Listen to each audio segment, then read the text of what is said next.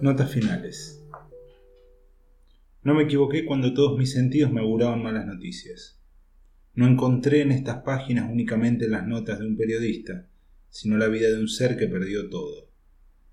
Es mi deber aclarar que el trágico accidente automovilístico, que volviendo de Uruguay involucró a Daniel y a su novia Ariana, dio en la muerte de ella, y no sé si también en la muerte de este querido amigo. Los años de su vida que sucedieron a este hecho fueron narrados por él mismo en estas líneas que transcribí conservando la fidelidad de las mismas. De mis participaciones y la de mis amigos, es correcta la información y no hay nada que agregar, simplemente que fueron insertadas en otra realidad. Dos días después de haberme llegado el cuaderno, la triste noticia me fue comunicada por César. Daniel había sido hallado ahorcado en su habitación un día antes de la llegada del paquete. La única involucrada en este suceso fue su enfermera, Sonia Castelli. Se pudo comprobar que mantuvo una relación sentimental con Daniel y surgieron sospechas de un posible crimen pasional. Más tarde, las pericias revelaron que se trató de un simple suicidio y se levantaron los cargos contra la enfermera.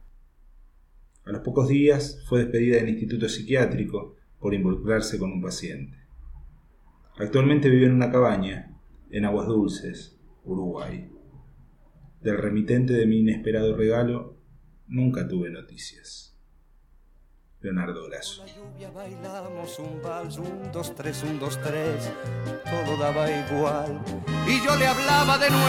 futuro ella lloraba en silencio, os lo juro. Y entre cuatro paredes y un techo se reventó contra su pecho.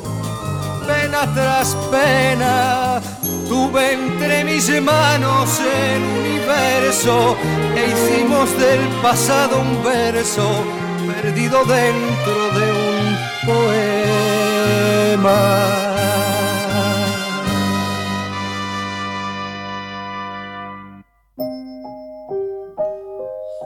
Y entonces llegaron ellos.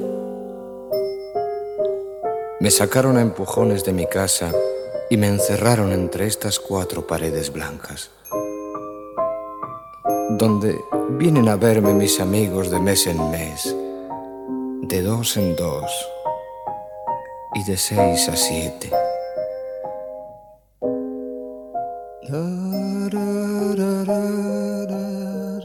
Da